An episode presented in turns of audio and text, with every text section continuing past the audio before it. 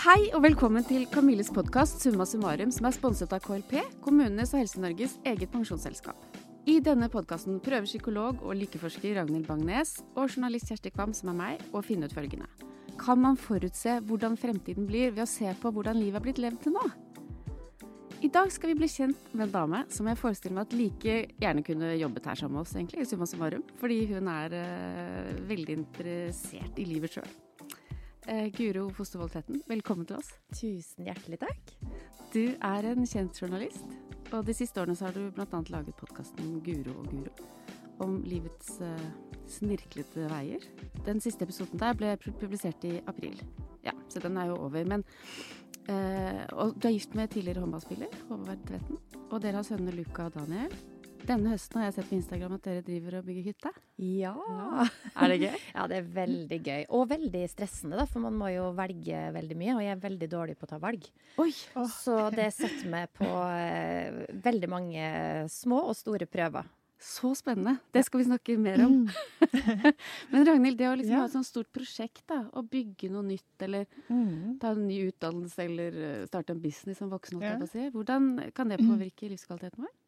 Det er utfordrende, Ja. men det å ha noe man brenner for, og ha liksom et mål da, som man eh, beveger seg mot, og sikkert også det å være ikke sant, i en prosess, da. Um, det, er, eh, det er noe som gir veldig god livskvalitet, selv om det iblant sikkert uh, kan føles litt sånn uh, nervepirrende også, og, og utfordrende bare å kunne måtte velge. Mm. Mm. Du kjenner deg igjen? Ja, ja, ja, absolutt. Og jeg er jo en veldig trygghetssøkende person, Mm. så eh, det her er jo liksom crazy for å være med, egentlig. Eh, Ja. så, så det kjennes liksom ut som noe veldig, veldig trygt, for det skal jo bare være et annet sted vi skal være sammen og gjøre de samme tinga, eller være litt mer ute og sånn, men, men tross alt. Eh, men, eh, men det føles ut som en sånn veldig gøy og morsom eh, ting som jeg går liksom og kiler litt i magen. Det er litt som de der eh, skoa av skinn som, som jeg fikk eh, en gang i året av foreldrene mine. da. Det er sånn vårsko, og så sto de under senga, så tok jeg de frem innimellom og lukta på de f liksom før isen hadde smelta. Sånn at eh, det, var, det er liksom forventning, da. Jeg kjenner liksom den samme følelsen, liksom forventning. Mm. Ja. Du, I Summa summarum så skal vi gå inn i, inn i livslinja som du har sendt oss. Eh, snakke litt om de viktige hendelsene i livet ditt. Eh, før vi ser litt på fremtidsdrømmer. Og til slutt skal vi feire 80-årsdagen din. Kult. Og da holder Ragnhild en tale så hvor du får et slags kvalifisert innblikk da, i hvordan livet ditt kan komme til å fortone seg. Vi får se. Er du klar? Yes. Ja. Vi skal gå gjennom de ulike fasene i livet, men vi begynner alltid i nuet. Så jeg lurer på hvordan har du det i dag? Jeg har det veldig bra. Jeg sa faktisk til Håvard eh, før jeg kom opp her, og sa jeg hm, lurer liksom på hva jeg skal si der oppe. For det er vel ingen som gidder å lage en podkast med noen som har det bra. Eh, og det er litt sånn jeg føler det om dagen. Ja. At jeg har det veldig bra. Ja, for det er nemlig mitt, mitt neste spørsmål. Er, hvis du skulle skåla på en lykkeskala fra null til ti sånn generelt i livet for tida, da. Nå skal det veldig lite til for å gjøre meg lykkelig, da. Eh, og så er jeg nok ganske sånn til stede her og nå, så det er veldig påvirka hvordan jeg har det her og nå. Eh, men jeg ville nesten si ni. Oi! Kan du si noe hvorfor du scorer? Altså, hva er det som gjør at livet er bra? Nei, jeg tror det er for det. At jeg har blitt enda mer klar over at jeg er en person som trenger veldig lite av sånne ytre ting da, for å bli fornøyd. Ja. Hvis jeg har det bra, og jeg og Håvard har det bra, barna mine eh, liksom Jeg ser at ja, Du vet jo, jeg har jo en tiåring og en tolvåring. Det går jo opp og ned, liksom. Men, jeg, men de er friske, og, og, og de har det bra, liksom. Og vi i familien har det bra. og nå driver vi på med det hytteprosjektet. Nei, jeg syns egentlig at jeg har det. Og så har jeg jo Jeg har blitt min egen sjef. Eh, Starta mitt eget eh, lille selskap, liksom. Jeg syns jo jeg sjøl er verdens beste sjef. Ja. Kunne ikke fått en bedre sjef, og kunne ikke fått en bedre ansatt heller. Så jeg, jeg syns egentlig at nå har jeg masse frihet i livet mitt, samtidig som jeg liksom legger merke til de bitte, bitte små tinga, da. Hva jobber du med nå, da?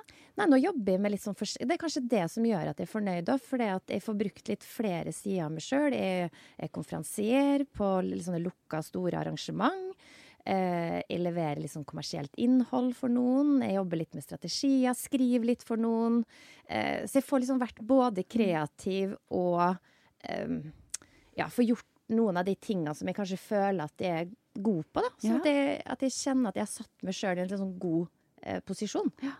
Men du, hvis du har en dårlig dag, da, selv om du er nier på lykkeskalaen, så kan man jo våkne, våkne opp med Den drar seg fort ned i en treer. Ja, da er du gæren. Ja, ikke sant, i hvert fall sånn om morgenen. Da. Hvordan, har du noe verktøy du kan bruke for å liksom snu det? Hvis du våkner opp og, og kjenner at i dag er det ikke så bra?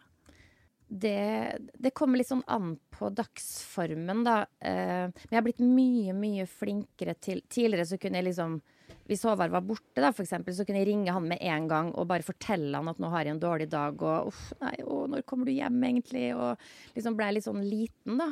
Eh, mens nå er jeg mye mer sånn Nei, det her må jeg deale med sjøl, liksom. Jeg må se på det her eh, og møte det. Hva, hva handler det her om, liksom? Jo, jo, det handler jo egentlig om at jeg har ikke fått starta det prosjektet, så jeg er egentlig veldig urolig for om jeg egentlig Og jeg tenker jo alltid det her får jeg ikke til. Det er jo min grunnholdning med alt jeg starter. Og så vet jo innerst inne at det er jo bare tull. Ja. Men jeg må liksom innom angsten, da. Ja. Innom den der følelsen av at uh, det sannsynligvis 99% av befolkningen som hadde gjort det her bedre enn meg. Ja. Ja, så det er jo grusomt, Mhm. men, men, eh, men jeg tror det også gjør at uh, At jeg fort kan legge en sånn down bak meg, da. Mm, ja. Men noe, hva, hvordan legger du det bak deg? Har du noen tankeøvelser? Du, mediterer du? Ja, altså rett og slett setter meg ned, legger ei hånd på brystet, kjenner hvor det hvor, hvor er det den uroen er, liksom? Ligger den over eh, hjertet mitt? Ligger den liksom eh, mer opp mot halsen? At det snører seg litt sammen? Og så rett og slett bare går jeg inn i den følelsen, og møter den følelsen liksom med litt sånn vennlighet, da. Ja. Istedenfor å tenke 'å, jeg må trene', eller 'å, jeg må øh, vaske opp', eller 'jeg må gjøre et eller annet som får tankene vekk fra det. Så har jeg nå liksom lært meg litt teknikker for å gjøre det motsatte av det som egentlig føles lettest. Ja. Mm. Ja. Ja, så du går virkelig sånn kroppslig inn i det. Mm. Ja. Du, hva slags menneske trives du aller best med? Jeg trives nok best med um, folk som har både noe rebelsk ved seg, men som samtidig um, er varme og interesserte i andre. Og som kanskje har opplevd noe annet enn det jeg har opplevd. som de trenger ikke nødvendigvis å være så lik med. Nei. Tidligere har jeg kanskje vært mye mer sånn streng med hvem som kan få lov å være innenfor hos meg. Mm. At jeg har blitt litt sånn Ja, men hun er jo så rar, og han er jo så herlig. Tenk å mene det, liksom.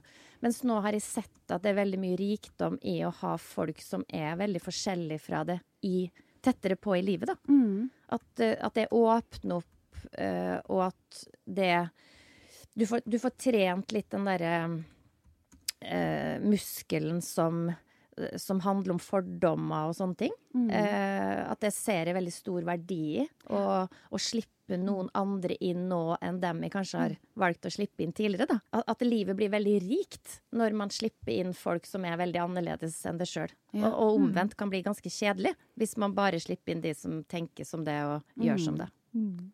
Blir du lett inspirert av andre mennesker? Ja. Ja.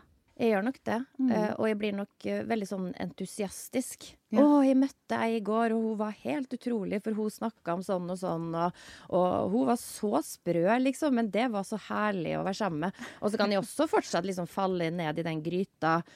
Herlighet så irriterende menneske det var, liksom. Ja. Og jeg kjente jeg ble sliten i løpet av ett sekund. Ja. Altså, jeg har jo absolutt det ved meg, eh, og som jeg tror alle har.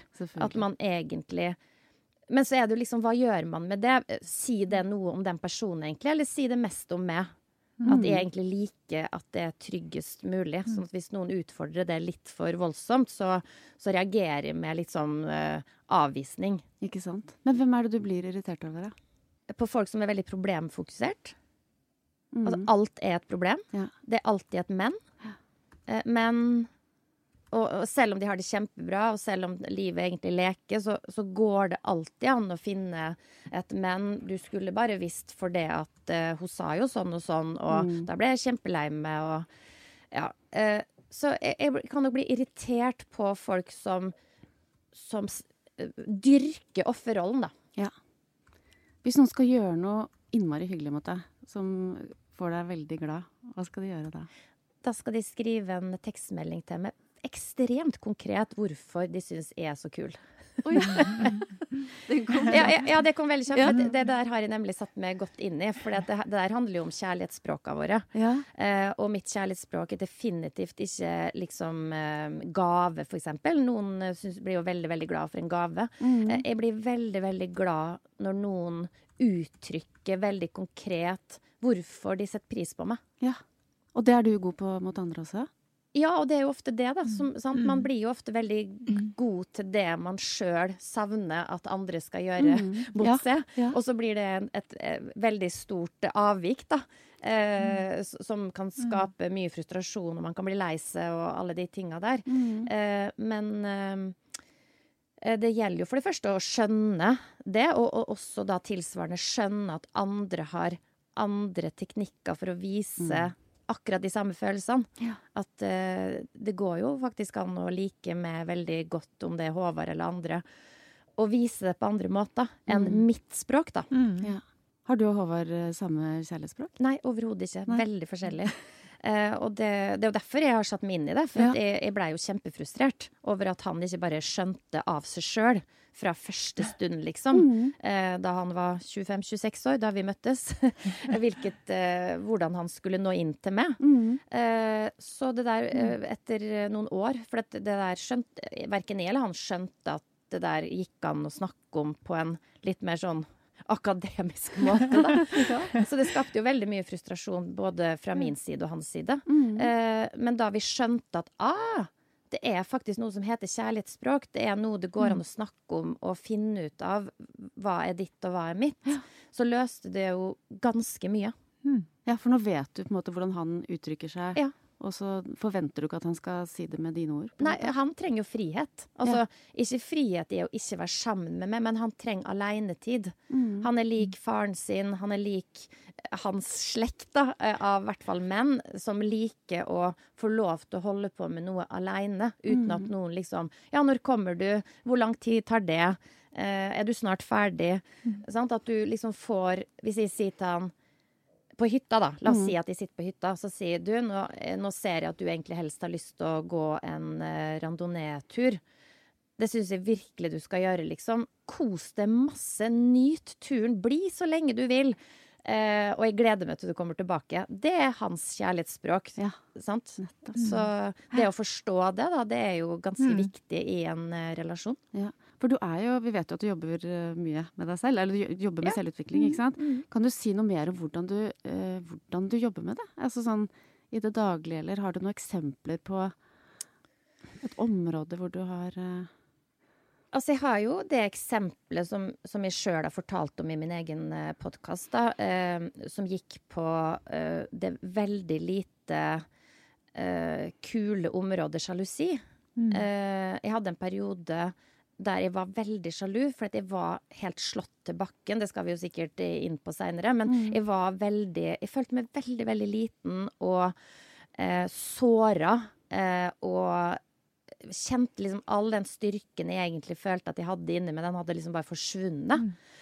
Eh, så da i møte med Håvard så kjente jeg på, jeg kjente på mange følelser, men jeg kjente også på sjalusi. Og da eh, hadde jeg begynt å gå i terapi til Kaspar. Eh, og da kom jeg opp med den geniale ideen Og det her er jo eksponeringsterapi. Så jeg mm. kom opp med den geniale ideen at nå skal jeg For Håvard skulle på en guttetur til London. Og jeg eh, var litt sånn progressiv, da, sånn at jeg sa til han dra til London. Eh, men jeg vil ikke at du skal ta kontakt med meg. Jeg vil at du skal være der borte, kose deg med eh, kompisene dine. Gjøre absolutt alt det du eh, Som gir det energi av å være i London på en guttetur. Eh, og, og, da tenker sikkert folk å ja, nei, for da drar han på strippeklubb og sånn. Ja, det var ikke på det nivået, men, men, det var liksom at jeg ville at han skulle føle og ta ansvar for sin lykke den helga, da. Mm. Eh, og at han skulle tilbake respektere at det her trenger å øve på, Håvard. Jeg mm. trenger å være på treningsleir nå mens du er borte. Mm. Uh, og han syntes jo det var veldig sånn fremme. Det her skal ikke ringe det, liksom. Altså, det, nei, altså, nei, men det trenger jeg. Det her er ikke en sånn kok koketteriprosjekt der Nei, du ble ikke sur når han kom hjem og ikke har ringt? Nei, nei, nei, nei, nei. overhodet ikke. Og det endte jo med at han ringte meg, for han klarte ikke å holde seg. Eh, og jeg syns jo det var en veldig tøff helg på mange måter, for det at eh, Du vet at når du er i en sånn sjalusigreie, så eh, begynner jo eh, hjernecellene dine å jobbe litt sånn eh, ikke så konstruktivt. Eh, og begynner å tenke 'oi, hva gjør han nå', og hvem er han sammen Mm. Og tenk hvis han møter ei dame som er mye penere og mye kulere enn meg. Litt vanskelig, vil jeg si, Mm. men det kunne jo skje. Nei, det ikke. Nei, det var bare tull.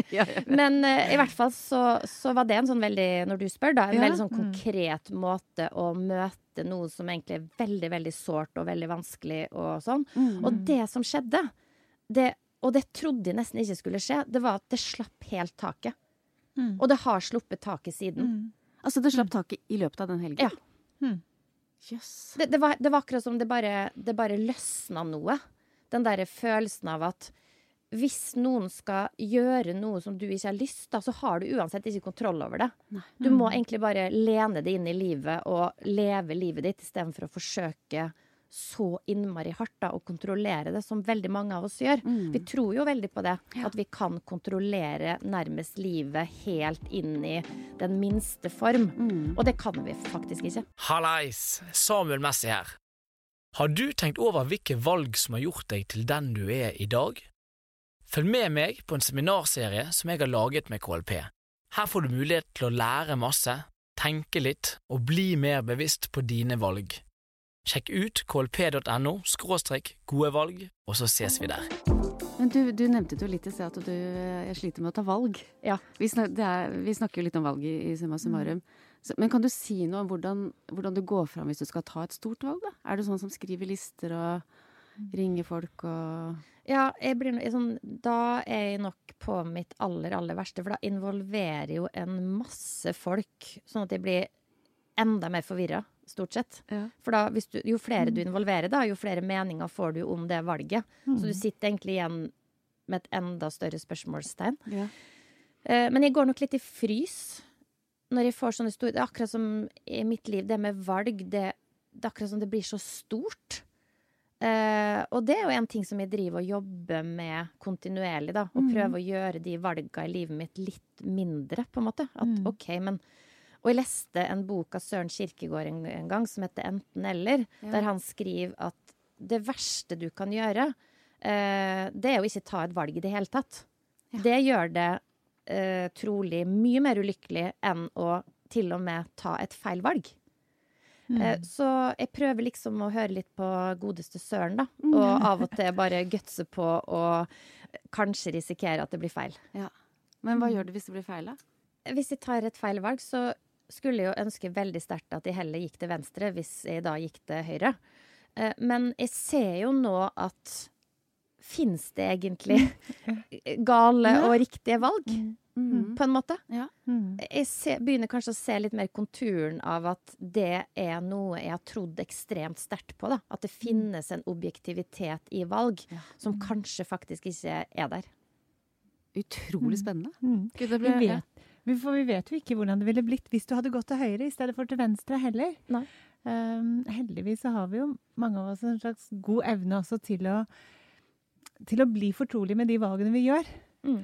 For noe av det vi tenker kan være et kanskje et dårlig valg eller et feil valg eller ikke optimalt, kan jo vise seg å være utrolig berikende og, og viktig senere. Mm.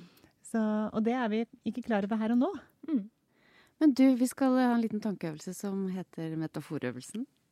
Som, eh, så hvis du skal nå i dag beskrive deg som noe annet enn deg selv, da, som et bilde, altså en farge, et dyr, en ting, et eller annet annet, det første som dukker opp Det, åh, så vanskelig. Um, ja, på en måte er det jo fristende å si kameleon, da, fordi at jeg, jeg kan være sammen med utrolig mange forskjellige mennesker, liksom, og finne stor glede i det, og synes at det er spennende. uh, og kan tilpasse meg veldig hva, andre, hva jeg ser andre trenger. Men det å være kameleon blir jo sett på som veldig negativt, for det betyr jo samtidig at du mister litt det sjøl.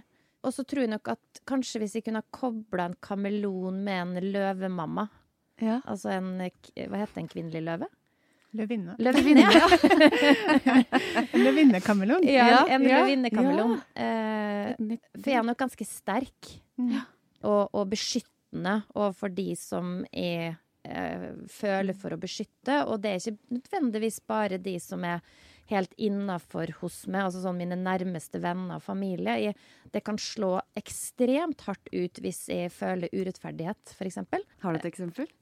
Ja, altså jeg har jo Jeg har jo Altså sånn i jobbsammenheng, da, for eksempel, når jeg opplever at uh, noen har tatt, blitt tatt for hardt, Mm. så har jeg ikke tenkt sånn Skulle jeg nå gå inn og si eh, at det der er over grensen for hva som bør skje på denne arbeidsplassen? Um, det kan jo være litt uheldig for meg, liksom. At det er kanskje ikke akkurat den rollen jeg bør ta. Mm. Altså, da bare Da skyter de liksom eh, fart. Ja. Bare uten å tenke på konsekvensen Mm. for meg sjøl, da. Jeg, jeg blir veldig Altså, det der med rettferdighet, det, det er akkurat som det er så knytta til DNA-et mitt at det, det har jeg ingen kontroll over. Jeg, jeg, jeg, klarer på en måte ikke å bruke masse tid på å vurdere det, da, og ta valg i forhold til det. Det er bare skyt av gårde. Ja. Uh, så jeg har jo uh, jeg har jo stilt noen uh, til veggs Ja. innimellom. Som er, og, og det har jo ikke vært fordi de har oppført seg dårlig mot meg, men det har vært fordi de har oppført seg dårlig mot andre. Du, vi skal uh, gå bakover i tid, vi. Til barndommen og ungdomstida di. Og du vokste opp i Molde. Ja, Nesjestranda, det er viktig å få fram. Da. Det er en liten bygd i Ja. Molde kommune, ca. et kvarter utenfor Molde sentrum. Da. Ok. Det er vokst opp med, to, med foreldrene dine og to brødre. Mm. Og på livslinjen din så har du faktisk bare ført opp ett punkt. Oh, ja. eh, og det er at du hadde mange brevvenner som du var sånn psykolog for. Fortell om det. Hvorfor var det akkurat det punktet som eh, ble med? Eh, nei, altså jeg har hatt en veldig fin barndom. Ja. Jeg har fått lov å være barn veldig, veldig lenge. Jeg tror, altså Brødrene mine spøker litt med, med meg og sier at jeg lekte med dukka til jeg var 14, liksom. Og det, det er nok en viss sannhet i det. Jeg hadde to uh, venninner, uh, spesielt ei, Maria, som var egentlig veldig lik meg. Vi, vi elska å, å synge, vi, vi lekte butikk. Vi lekte post. Vi hadde egne førerkort der vi hadde navnet til den vi var forelska i, i bygda. Eh, og vi dro på reiser og uh, For det var liksom ikke det vi gjorde i vår familie. Vi reiste ikke til utlandet i min barndom. Vi Nei. reiste til mormor i Tønsberg. Det var jo en liten bygd, det var oversiktlig. i- Det var ingen som liksom drev og lekte med meg som barn, liksom. Vi, vi var rundt og, og, og holdt på, og jeg var i veldig mange forskjellige miljø. Jeg drev med fotball, friidrett, ski på vinteren. Jeg sang i, i kor. Uh, jeg mm, var i en sånn syklubb. Eh, sånn for barn, da. eh, så jeg gjorde veldig mye forskjellig, eh, og fikk på en måte eh, vokse i mange forskjellige retninger, da. Mm. Eh, som gjorde også at jeg ble kjent med, med veldig mange forskjellige, forskjellige miljø. Jeg har jo snakka med bestevenninna di, Maria. Yeah. Eh, hun, også, egentlig, hun fortalte veldig mye av det du fortalte nå. Eh, og fortalte at du var en veldig sånn livlig og optimistisk eh, unge. Og vi skal få høre en liten historie om deg fra du var liten, som kanskje kan si litt om hvem du er. som jeg husker mest, var liksom alle disse planene Guro og jeg hadde om overnattinger. Eh, vi skulle alltid liksom overnatte hos hverandre, eller vi skulle dra på leir sammen. Og, og planene rundt det, hva vi skulle pakke.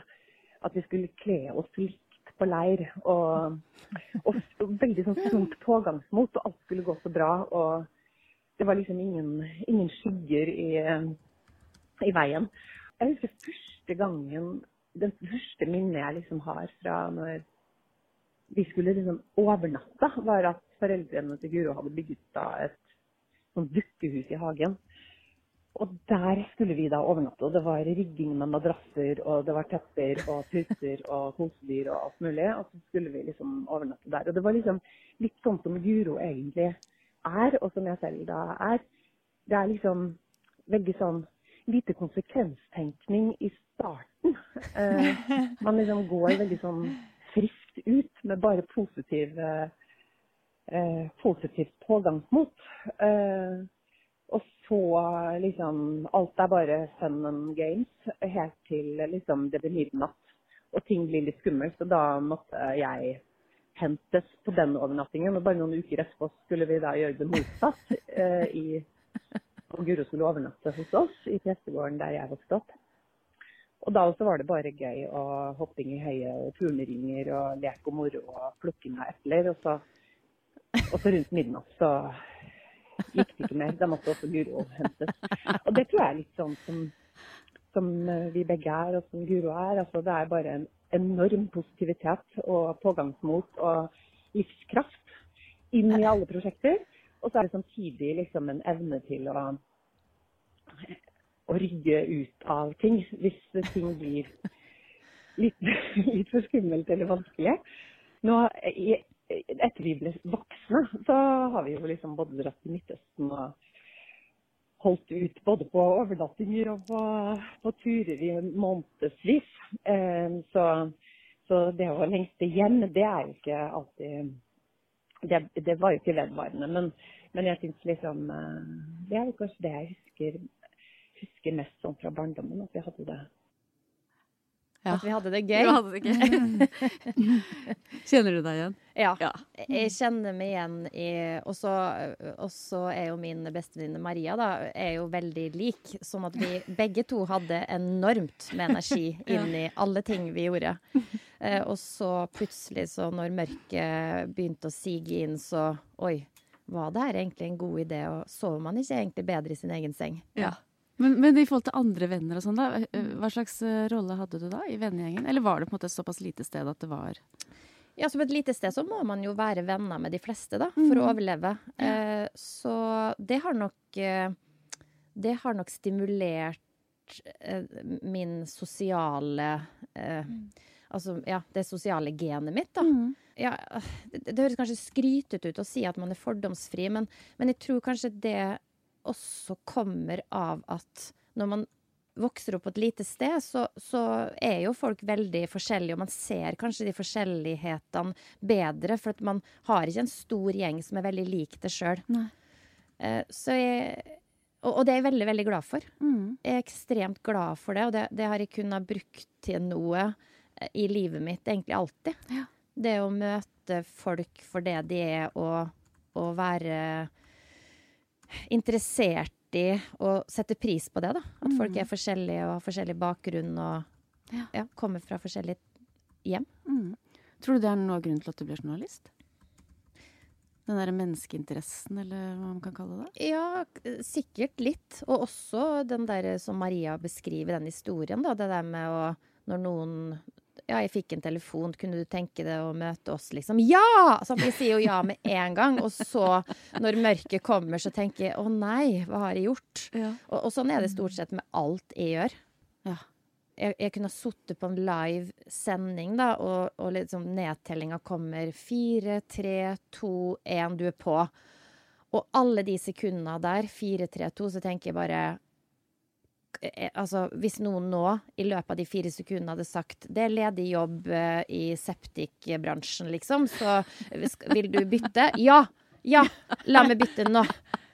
Sånn har det jo vært alle livesendinger. Jeg har sikkert 1000 livesendinger. Alle de livesendingene har jeg tenkt det. At, uh, at, hvis noen bare kunne gi meg en mulighet for å slippe, så hadde jeg slått til på flekken, liksom. Men hva, hva, handler det om? Mm. At du utsetter deg for det? Når de sekundene er ferdig, og jeg kommer i gang, får stilt det første spørsmålet, har den første introen, så liksom Så kjenner jeg jo bare Å, det her er jo så gøy og så spennende, og så tenk så heldig jeg er, liksom. Uh, og så når jeg er ferdig, så tenker jeg ja, jeg har verdens beste jobb, eller å, så heldig jeg er som får lov å gjøre det her. Og så og da jeg jobba i TV 2, så kom jo de sendingene her på rekke og rad, gjerne flere om dagen. Da. Så det, du kan jo tenke det, det gikk jo ja. som en berg-og-dal-bane. Så da jeg hadde fri, så lå jeg jo mest rett ut på sofaen og måtte hente meg inn igjen. Jeg var jo helt utslitt. Sånn mentalt. Ja, ja. Fordi, at, fordi at jeg egentlig gjør ting som er altfor skummelt for meg. Men så liker du det også. Men så elsker jeg det liksom likevel. Ja. Så, så, ja, jeg er nok veldig kontrastfull mm. eh, på de tinga der. Ja. Så Som har en sånn blekksprut med to sånne kjempelange armer ja. som bare strekker seg helt samtidig i helt ulike retninger. Liksom. Ja, og så bare mm. klasjer på bordet når kvelden kommer, for da er jeg helt uh, utmatta og skjønner egentlig ikke hvorfor. Jeg har jo ikke mm. gjort noe i dag. Å nei, nei, jeg har bare sørga for at 12-13 mennesker har det bra. Mm. Og det er jo rett og slett ganske utmattende. Ja. Men du, da fikk du egentlig metaforen din fra Ragnhild, da. Hvis du skal sette en metafor på deg som barn, hva ville det vært? Ja, kanskje en litt sånn blekksprut, da. som liksom kan strekke seg i veldig mange Ja. retninger og suge seg fast. Mm. Um, Uh, og som samtidig kan trekke seg helt sammen, Mm. på en måte. Mm. Uh, og bare beskytte seg sjøl. Mm. Men, men jeg har lært et veldig godt trips, uh, Ja. triks, Mm. heter det. Eh, og det er å ha en badering tilgjengelig. En bitte, bitte liten Ja. badering eh, i lomma. Som når du blåser den opp, blir kjempestor. Akkurat like stor som hendene dine. Hvis du strekker hånda di ut Mm. foran deg da, og ser at den går i en ring rundt deg, så Mm. kommer den baderingen opp. Sånn at hvis folk prater, og det er slitsomt, og, og det er mye sosialt, eller det er vanskelige samtaler, eller noen som du egentlig ikke har lyst til å høre så mye på, men du bare må være der og høre på dem, så, så spredt alle orda deres inn i baderingen og ut. Nettopp. Sånn at ikke det når det helt inn. Mm. Ja, og det det, har jeg bilder. veldig, Mm. veldig god bruk for. Mm. Rett som det er, så tar jeg frem den baderingen uten at folk vet det, og så lar jeg den eh, ligge rundt meg, og så spredt alt Mm. Mm. av energi tilbake igjen, sånn at det ikke tapper meg. Mm. Du får Altså en-. Mm. En Mm. visuell badering, altså. Mm, En en fantasi. visuell. Absolutt en visuell. Absolutt en visuell. Kan være at jeg en vakker dag kommer med en veldig konkret en, Ja. men da har folk gått langt over grensen. Så gøy. Men du, du har ikke eh, Tilbake til livslinja, for du har ikke heller notert noe på, i ungdomstida di. Å nei. Det, hadde, betyr det at du hadde det fint, eller var Ja. det en ja. Jeg hadde det veldig fint. Jeg var veldig aktiv. Jeg spilte fotball hver eneste dag eh, -hmm. inntil jeg sleit korsbåndet mitt som 17-åring. Eh, trente masse sammen med mange andre som også likte å trene fotball, da, og som var flinke til det. Så jeg hadde det egentlig Og så var jeg en stor venninnegjeng som fant på masse. Eh, de var kanskje litt like med på én måte, for vi likte egentlig best Vi sa alltid Det blir alltid kjedelig når vi går ut. Sånn, når vi gikk på, Ja. på, barne, barne, eller på ungdomsskolen, gymnas, da, og vi skulle liksom ut og feste, liksom. Nei, vi må alltid være Så vi hadde sånne matvrakfester der alle kom med en rett. Høres ut som vi var 80 år allerede da. Men, eh, men da kom alle med pai og en salat, og noen hadde laga sjokoladekake, og vi var eh, 14-15 stykker, da. Eh, og så hadde vi bare fest hjemme hos noen, og så overnatta alle der, og ja, vi hadde det altså så utrolig gøy. Du, hvis du skal sette, eller lage en metafor på deg som, fra ungdomstida, deg som ungdom. Åh, et ord fra ungdomstida. Et bilde på deg, et eller annet som dukker opp. Det kan virkelig være Potet. Potet. En som kan brukes overalt. Ja. Sånn var det på fotballbanen, og sånn var det egentlig i, i vennskap òg. Jeg kunne være i mange forskjellige gjenger, jeg kunne ha glede av å være med mange forskjellige folk. Alle likte meg. Alle liker jo potet. Ja. Ja. Kjempefint. Da skal vi gå videre til 20- og 30-åra dine. Eh, Du kickstarter voksenlivet da med å studere på Høgskolen i Volda. Mm. Eh, Og når du er ferdig, så får du din første jobb i Coca-Cola Norge. Og da har du skrevet på livslinja di at du jobber beinhardt. Ja, det, det var egentlig da jeg gikk fra Coca-Cola Norge, der jeg egentlig hadde eh, praksis eh, i liksom PR- og kommunikasjonsavdelingen der. Så eh, gikk jeg ganske fort derifra over til Børsen Marsteller, som er et amerikansk konsulentbyrå Ja. som jobber med kommunikasjon og PR. Ja. Eh, og i et, eh, i et konsulentbyrå, da, eh, når det er din første egentlig store jobb, sant, der du teller blå timer og på en måte hvor effektivt du tjener inn Altså alle timene du jobber, da, må bokføres, sant. Er det her en intern time, eller er det en time vi kan fakturere kunder? Så det er et ganske brutalt sted å komme som din første egentlige jobb, da. Jeg hadde ingen referanse til det, så jeg trodde at det var helt vanlig at man jobba fra åtte, halv ni om morgenen til seks-sju på kvelden. Ja, det var et veldig sånn brutalt møte med arbeidslivet, egentlig. Ekstremt gøy. Altså, jeg kjenner jo mange av de folka fortsatt, liksom, som jeg jobba med eh, den gangen. Og, og, og de hadde jo enorm tillit til meg. Ja. Så jeg fikk jo veldig mange litt sånn senioroppgaver ganske tidlig. For det at de så at ja, men vi hiver Guro ut på havet, og så Oi, hun svømmer. Ja, men det er fint. Så jeg jobba, jobba, jobba, jobba. Og kom hjem eh, til den lille leiligheten min på Majorstua og sov og sov og sov og sov og gråt og gråt og gråt. og gråt. For jeg var så sliten. Og jeg skjønte liksom ikke helt hva er det som skjer med meg, liksom? Jeg er bare så ulykkelig, og det var liksom krøll i kjærlighet. Det var liksom mange ting da som oppstod i, i kjølvannet av det. Men, men eh, så oppdaga jeg seinere at jeg hadde jo hatt kyssesyke. Mens det her eh, vanvittige jobbgreiene skjedde. Så, så, så det var egentlig litt sånn forløsende for meg å skjønne at det å jobbe og det å ha en jobb, det, det er faktisk innafor, Guro. Liksom det, du skal nok jobbe videre i livet. For jeg tenkte jo bare jeg, Kanskje jeg er en sånn person som ikke kan jobbe.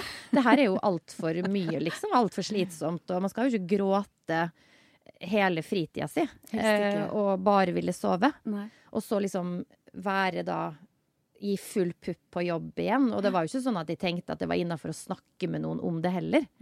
Eh, og jeg er jo ikke sånn kjent for at jeg raser ned legekontoret heller. Så jeg fikk jo aldri sjekka opp i det her. Jeg var liksom bare Jeg bare tenkte at det bare er noe feil med meg. Ja. Det er bare jeg som ikke liksom Jeg har gått fra en studenttilværelse og så ut i arbeidslivet og Skjerp det, liksom! Skjerp det! Det, her er, det her er sånn man gjør når man skal jobbe, liksom. Nå må du vise at du har det i det. Ja. Så da jeg fikk vite at jeg hadde kyssesyke i den samme perioden, så ble jeg egentlig veldig glad. Ja. For da, da, da skjønte jeg jo plutselig at det var nok ikke helt sånn det normalt sett er, da, å Nei. jobbe. Nei. Mm. Men hvordan endte den perioden, holdt jeg på å si? Eller hvordan Nei, den perioden endte egentlig litt sånn eh, som det har gjort mye i mitt liv. At det skjer litt sånne tilfeldigheter som egentlig er litt ute av min kontroll. For da fikk jeg telefon fra TV 2 som hadde hørt at jeg hadde medieutdannelse og var sportsinteressert. Hadde drevet med idrett sjøl. Eh, og de var veldig interessert i å, å høre og, om vi kunne møtes. Og så, trygghetssøkende som jeg, da, så fikk jeg en avtale med sjefen min i Børsen Marsteller, eh, Klaus Sonberg, eh, som er sjef i Synk eh, nå. Ja. Eh, og han eh, og han sa Han hadde jobba i TV 2 sjøl eh, for flere år siden, da. Eh, så han sa ja, men det er greit. Eh, du skal få det som du vil. Det, vi har en avtale. Hvis du ikke trives i Bergen, så kommer du bare tilbake hit. Som var jo perfekt for en sånn trygghetssøkende person som meg, da. Å få lov å ha en retrettmulighet. Ja. Sånn at det valget ikke plutselig var så veldig skummelt. For jeg kunne jo bare reversere det når som helst. Mm, nettopp. Men det gjorde du ikke. Det gjorde jeg ikke. Nei. Men, men eh, da du uh, tok det valget, skjønte du at du skulle bli kjent? Nei. Nei. Eh, for det at eh, jeg, jeg var nok litt naiv på den tida der. Jeg tenkte at det Bjarne Berg, da, som var en av gründerne av TV 2, når han, eh, når han kom til meg, og vi spiste på uh, Theatercaféen, uh, lunsj, så hadde jo han gjort et uh, intervju med meg. Som jeg tenkte, når han ringte og tilbudde meg jobb, så tenkte jeg ja, men skal ikke vi ha et intervju? Ja, men det har vi jo hatt, Guro. Hæ? Vi var jo bare på Theatercaféen og spiste lunsj og snakka sammen. Ehm, så Og han visste nok det, Ja. men jeg visste ikke det. Jeg, jeg hadde jo en veldig sånn um, Og snakka med han at ja, hvis jeg skulle det, da må jeg vite virkelig at jeg kan det. Jeg har veldig respekt for journalister, liksom. Jeg har veldig respekt for det håndverket. Da må jeg være på desken i så og så jeg, jeg tror jeg til og med foreslo at jeg måtte være på desken i fem år jeg, før jeg kunne gjøre noe som helst eh, Nei, gå i lære i fem Ja. år, tror jeg mitt forslag var. Bare Det var kanskje litt lenge, eller? Ja. Gå i lære i fem år. Altså, du virker jo sånn rimelig oppegående, liksom. Du klarer vel å lære noe før det har gått fem år? Ja, ja, ja. Nei, men jeg hadde liksom veldig lave tanker om meg sjøl i forhold til liksom Wow, journalister, liksom, i en stor mediebedrift. Ja. Så, men jeg fikk i hvert fall da lov å, å Jeg fikk ikke lov å gå i lære. Eh, det skjønte jo etter én dag. at det var ikke noe som het det. Eh, men jeg var på desken i tre kvart år før jeg hadde min første eh, TV-sending da, som programleder. Ja. En påske i kyllinggul genser. Men hadde du den følelsen som du alltid har hatt siden? At når de teller ned, at du tenkte at å nei, nå Ja, men jeg, jeg tror bare da var jeg i sjokk. Ja. Da var jeg helt sånn nummen. Jeg bare Ja. Jeg, jeg, jeg gikk lenge og tenkte at nei, de kommer sikkert til å si at det var en misforståelse. At, eh, at nei, det er bare en prøvesending. Ja. Og så liksom når jeg var ferdig, så bare Ja, ja, men godt levert. Da har du kommet ut til det norske folk, liksom. Så, jeg, så det var litt sånn skrekkblanda fryd, det der. Ja. Men du, eh, seks, år, eh, seks år etter at du begynte i TV 2, så møtte du din store kjærlighet, Håvard. Ja. Eh, flyttet til Spania, vin og forelskelse, har du skrevet på livslinjen Ja. din.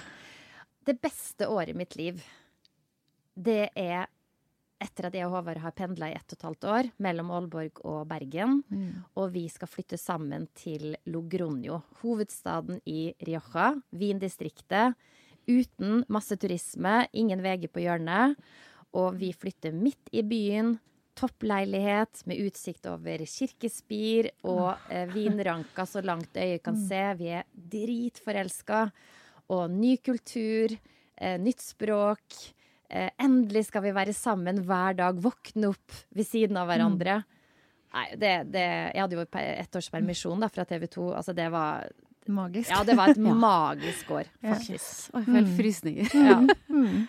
Det er mange som spør meg liksom Ja, du har ofra karrieren din for Håvard. Um, du har liksom fulgt han.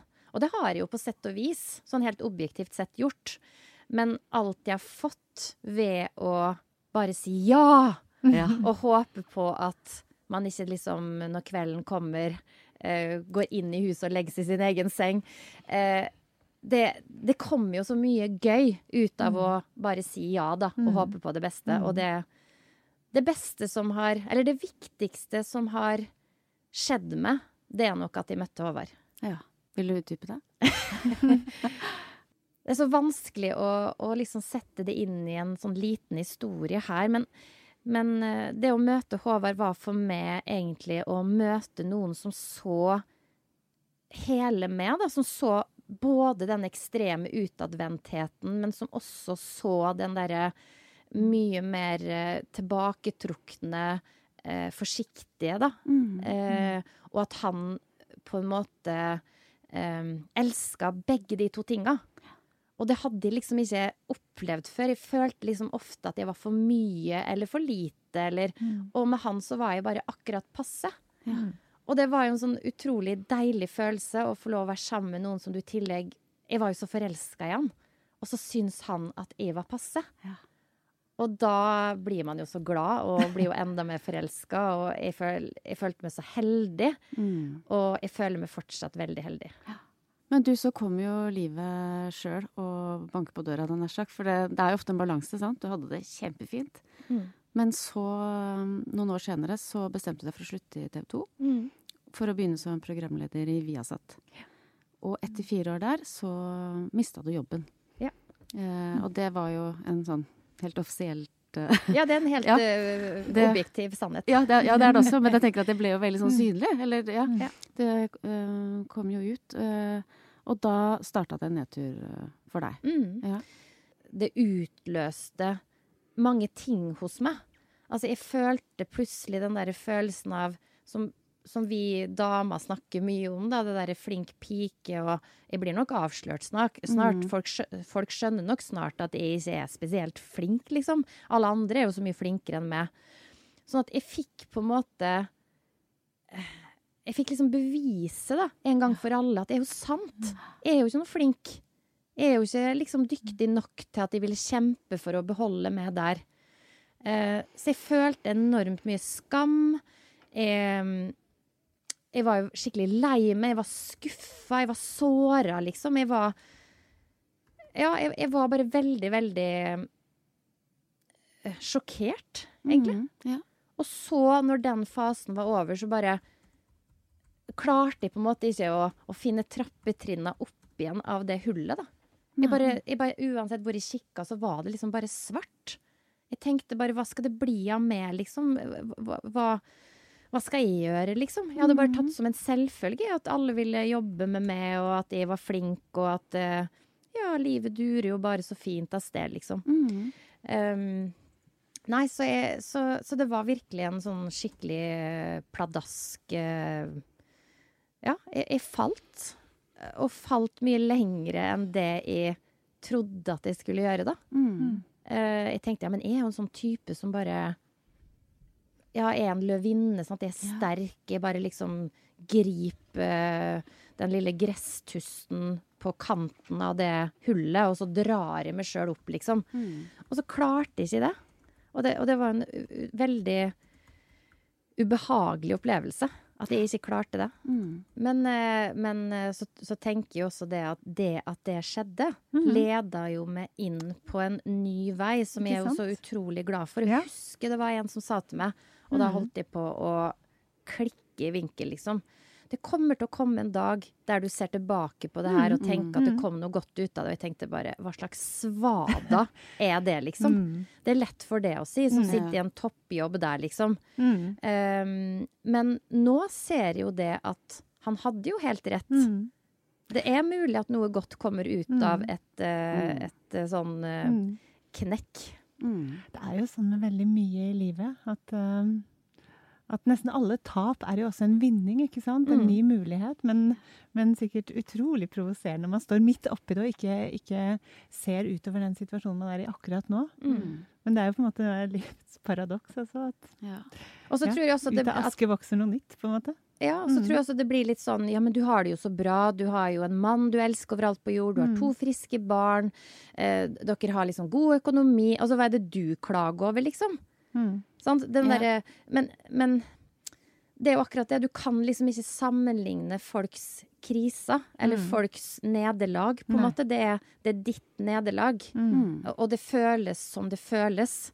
Uavhengig av om du kan dra noe annet veldig positivt opp av hatten. Mm. Eh, For det har du egentlig ikke tilgjengelig akkurat da. Mm. Så jeg tror ikke jeg var verdens letteste kone å leve med i den perioden der. Eller det, det vet du jo at jeg ikke var. Ja. Eh, Så ja. Ok, men vet du hva? Da skal vi eh, ta noen eh, raske valg. Oi. Nå er det mulig du får det litt vanskelig, men jeg kommer med to alternativer, og så velger du den beskrivelsen som du syns passer best for deg. OK. En venninne spør om hun kan låne en helt ny, ganske dyr kjole som du ikke har fått brukt ennå fordi du sparer den til Gullruten. Hva blir svaret? Ja eller nei? Uh, ja. I et uoppmerksomt øyeblikk går du under en stige som står Nei, forresten, jeg må Nei, nei, nei. Svaret nei. Svaret nei. Ja. Nei.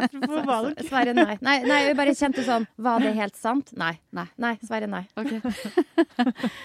Kameleon. Ja, ikke sant?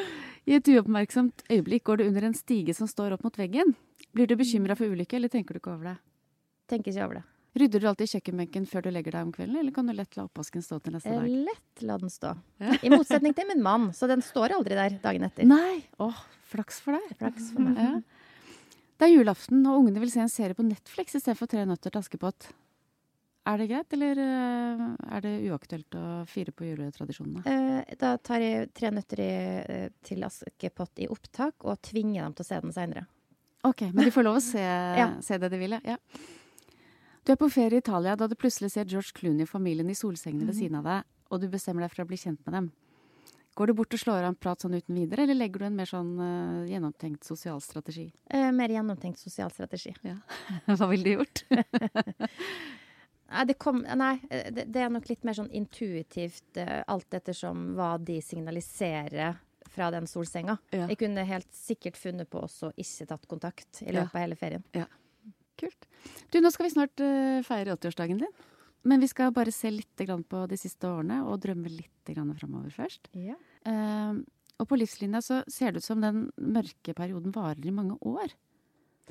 Mm, nei, det som skjedde litt, var at du vet at i den første fasen av en sånn nedtur, så er det sånn det er sinne, det er bitterhet, det er eh, å klore med armer og bein for å liksom eh, få til den retten du mener at du har krav på. Altså det, det er mye sånt da, i starten, og så glir det over plutselig til at hverdagen kommer, og så tenkte jeg at ja, men nå kan hverdagen bare komme, liksom. Det, det eh, Forliket er liksom eh, bak meg, jeg har gått videre, jeg vet hva som skal skje, liksom, og sånn. Men så var det akkurat som det, det var da nedturen egentlig kom. Så jeg, jeg blei veldig, veldig sliten. Jeg sov på dagtid. Eh, Mm. Så jeg gikk rett og slett på veggen. Altså, jeg, jeg, var, jeg blei utbrent, Ja. rett og slett. Mm. Sånn emosjonelt utbrent. Jeg, jeg var, det var da det liksom kom som et godstog mot meg, da. Mm. Og jeg skjønte at nå Jeg kan ikke bruke Håvard som terapeut lenger. Jeg kan ikke klare det her på egen hånd. Jeg må rett og slett eh, angripe det på en ny måte, da. Hvis jeg har Mm. tenkt å, å liksom få livsgnisten tilbake. Og hva gjorde du da? Da tok jeg kontakt med Kaspar eh, som jeg har laga Guro og Guru med. Mm. Uh, og han var akkurat det jeg trengte, for at han var akkurat så brutal mot meg som jeg trengte. Ja. Jeg trengte ikke For vi tror jo ofte det, at vi trenger bare en person som er helt enig med meg om at verden er helt forferdelig mot det, og du er bare en superkraft, liksom. Mm. Uh, jeg trengte at noen var mye tøffere mot meg og sa liksom OK, det skjedde, uh, men vi skal ikke bruke terapi på at du skal fortelle hva som skjedde med det, Nei. og hva dine teorier på det er. Det er totalt eh, likegyldig. Så la oss heller jobbe med eh, hvordan det er å være det, når du har det som du har det. Så det var liksom startpunktet for, uh, for de samtalene. Og jeg, jeg kjente jeg trengte den tydeligheten og den, uh, den kraften han kom med, da. Mm. Men har du, um, fra den, uh, det mørket, da, har du noen konkrete ting du gjorde som du tenker nå at det hjalp meg skikkelig? Altså Bortsett fra å gå i terapi hos Kaspar, f.eks. Um, ja, jeg, begynte å trene litt også, sånn at jeg kom meg mer ut. Jeg gikk tur. Uh, gjorde litt sånne type ting. Mm. Um, og så begynte jeg liksom å leve litt mer etter Folk gjør så godt de kan. Mm. Istedenfor å legge for mye vekt på at uh, nå tror jeg at hun har lagt veldig mye energi og krefter inn på å såre meg, liksom. Så, så tenker mye mer sånn Det der er det beste hun klarer. Ut ifra sine forutsetninger og sine veldig beinharde mønster, da, som hun har lært av sin mor, som hun har lært av sin mor, som hun har lært av sin far. Så jeg har blitt kanskje rausere. Altså jeg, og det igjen beskytter meg bedre. Mm. Er det liksom den store oppdagelsen du gjorde? tror på mange måter det, ja. Mm. Mm. Men nå, Guro, nå er du 47 år, og på livslinja di så står det 'happy' med store bokstaver. Ja. Ja, ja jeg, ga det jo ni og en halv av Ja. ti i stad, så det, jo ja. det. Ja, det er helt fantastisk. Ja. Hva slags planer har du framover nå? Jeg skal fortsette å være min egen sjef, har jeg tenkt. Mhm. Helt til noe annet skjer. Altså, jeg er veldig sånn åpen for at hvis man bestemmer seg veldig for hvordan det skal være, så kan man gå glipp av veldig mye gøy. Mm. Så jeg kommer til å være veldig åpen for at det kan skje helt nye, uventa ting. Ja. Eh, Og det skal jeg være Jeg skal være klar for det, på en måte. Jeg skal være åpen for at det skal kunne eh, skje, da. Jeg skal kunne se, eh, se det Ja. hvis det kommer. Ja. Um, eh, og bortsett fra det, så skal jeg bare fortsette å ha, ja, være sammen med barna mine, mannen min, flytte inn i hytta vår, eh, gå turer, legge merke til eh, enda flere små ting i livet da, som gjør at det er verdt å leve. Ja. Ok, Guro, nå skal Ragnhild eh, skrive ferdig talen din. Eh, og så vi skal ta en liten pause. Og til dere som lytter, når vi kommer tilbake er vi direkte inn i 80-årsdagen til Guro. Jeg er den tradisjonelle toastmasteren, mens Ragnhild er jubilantens gode, gamle, lett demente venninne. Nei, jeg bare tulla. Nei, premisset er at vi er, vi er friske og raske, altså. Vi er, uh, det er der vi er.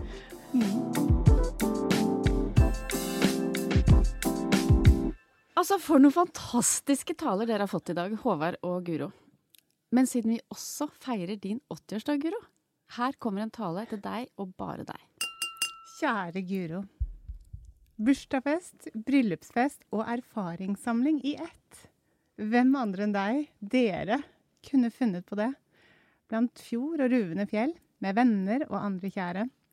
Guttene som for lengst er over middagshøyden, og alle barnebarn og oldebarn.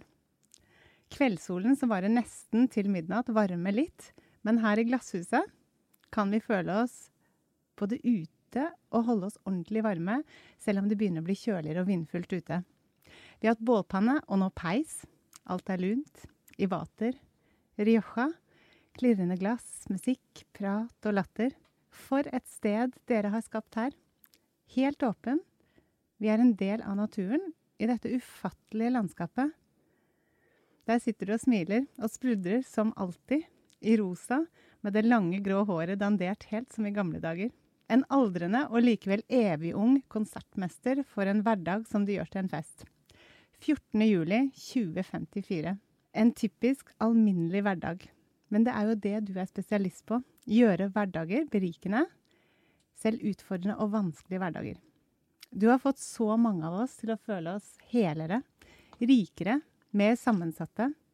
Minnet oss om at snublesteiner og fartsdumper kan være viktige veivisere. Bidratt til at mange av oss har blitt litt modigere og mer utholdende. Gjennom smerte og utfordringer ligger skjulte skatter. Du har fått oss litt varme i trøya, selv etter en lang vinternatt. Lært oss å skatte variasjon både rundt oss og inni oss. Og bruke badering som skjold når vi blir overveldet. Og så har du hjulpet mange av oss til å være mer tilstedeværende. Til å få innpass i en verden som hele tiden er der, men som vi ikke har så ofte tilgang på, fordi blikket og oppmerksomheten er fokusert et helt annet sted. Det har du gjort gjennom erfaringskurs og retreats, selvutviklende treningsleire her oppe, Guros Grosenter. Og her har du også fått inspirasjon til å servere gode mestringsstrategier via radiobølger og satellitt, og til å skrive en hel serie med bøker. Jeg vet at Guro betyr hemmelig kunnskap.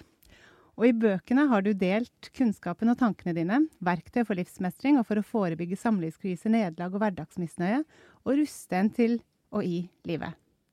Bøker som Guruen Guro, Guro gror, Guro og Goro en bakebok om tilstedeværelse. Og inspirert av Kaspar, Kampen for guroen. Og nå aller sist Potetliv, en travel survival kit. du er så åpen, så ærlig, underholdende, sosial og sprudlende. Inkluderende, det har du alltid vært. Selskapelig, gjestfri og ufattelig pratsom. Særlig når vi er på tomannshånd. For du er jo også privat. Lar deg inspirere og løfte seg andre, løfter og inspirerer andre.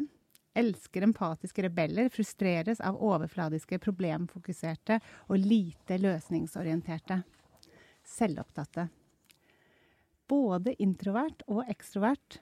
Kan både fryde deg over fullt hus, men også nyte å trekke deg helt sammen i et krepseskall med ditt rike indre liv.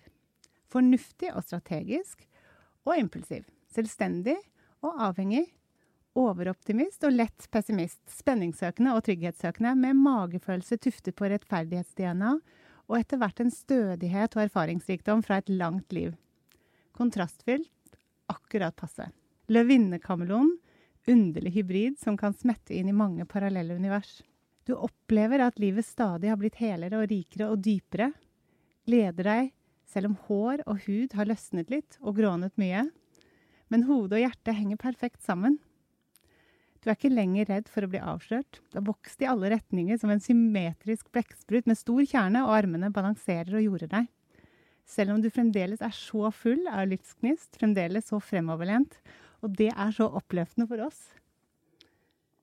Og det er så oppløftende og befriende å være her og feire deg og dere.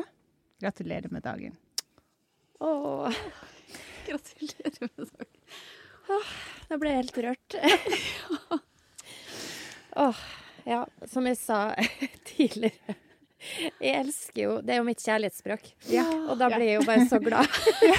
Så dette var fra din gode, gamle venninne Ragnhild også oh, ja. et kjærlighets... Ja, kjærlighetsspråk. Jeg kan jo bare drømme om å få den, å få den på min 80-årsdag. Og det, det var utrolig vakkert uh, skrevet. Um, og jeg kjente meg jo Det er jo fælt å si det, men jeg kjente meg jo ganske godt igjen. uh, både de positive og de mindre uh, positive tinga. Så tusen hjertelig takk. Ja, og jeg kan komme også. Jeg er jo bare 84, Ja, kanskje, ja, ja. på den tiden. Ja, du er hjertelig er velkommen. Kan du arkivere den under eh, G? ja. Så, så holdes den også. Ja, Ja. Ok, Summa summarum, Guro, så ble det et eh, trygt og spennende liv. eh, Fylt av akkurat passe utfordringer og læring og lykke. Det har vært utrolig inspirerende å ha deg her. Jeg tenker den der baderingen, den skal jeg slå Mm. opp Mm. Bra. ved første, første opplevelse, hadde jeg nær sagt. Mm. Tusen takk for at du ville være gjest hos oss i dag. Tusen hjertelig takk for at jeg fikk komme og møte både det Kjersti og det Ragnhild. Det var veldig hyggelig. Det var kjempehyggelig. Liksom. Og tusen takk til deg som har hørt på denne episoden av Summa summarum. Hvis du likte den, blir vi kjempeglade hvis du legger inn en anmeldelse i den podkast-appen du bruker. Og husk at du kan abonnere for å få med deg neste episode. Ha det!